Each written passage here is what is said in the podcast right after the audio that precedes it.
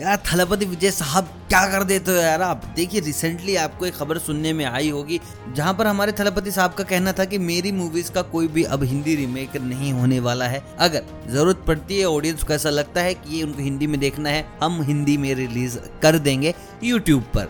लेकिन हिंदी रीमेक से मैं अब बचना चाहूँगा। क्योंकि यहाँ से ना ऑडियंस का पैसा खराब होता है और साथ ही साथ फ़िल्म भी कहीं ना कहीं खराब हो जाती है। जैसे कि आपने देखा होगा, जर्सी के साथ क्या हुआ था? बहुत बुरा भाई, बहुत बुरा। और अपने मिडिल क्लास अभय नानी भाई साहब की मूवी जो निकम्मा बनाई थी, इतनी निकम्मी फ़िल्म बना दी वो, जिसको अभी तक ना नाइट बनी हुई लोगों के लिए, कि क्या कर दिया तुमने?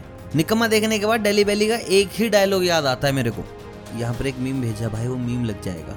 लेकिन अभी भाई देखो, सलमान खान के आगे किसकी चल रही है? सलमान खान ने ले लिए हैं भाई Hindi right Salman Khan is making master in Hindi.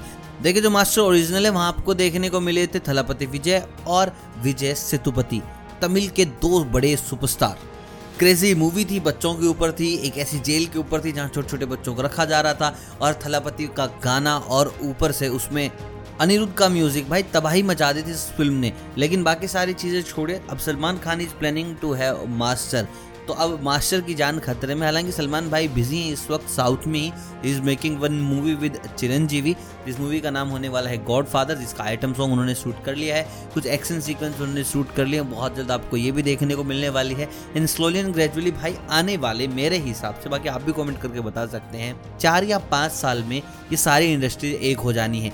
जो हम बोलते हैं ना इंडियन फ़िल्म इंडस्ट्री वो आपको देखने को मिलेगी, क्योंकि बहुत ज़्यादा एक्सचेंज हो रहा है। हाँ कुछ एक्टर्स अभी भी हैं लाइक जॉन अब्राहिम जो रीजनल सिनेमा से दूर भागना चाहते हैं, लेकिन भाई जो इनका रीजनल सिनेमा है, जैसे कि तेलुगु, तमिल, कन्नड़ा, मलयालम, ये बहुत आगे जा रहा है बॉलीवुड से। तो स्लो एंड ग्रेजुअली आने वाले तीन, चार, पाँच साल मेरा ऐसा मानना है जो भी एक नाम रहेगा, रहे डजेंट मैटर बट आपको बहुत सारी सिमिलरिटीज़ या एक साथ बहुत सारी कोलेब्रेशन देखने को मिलने वाले हैं।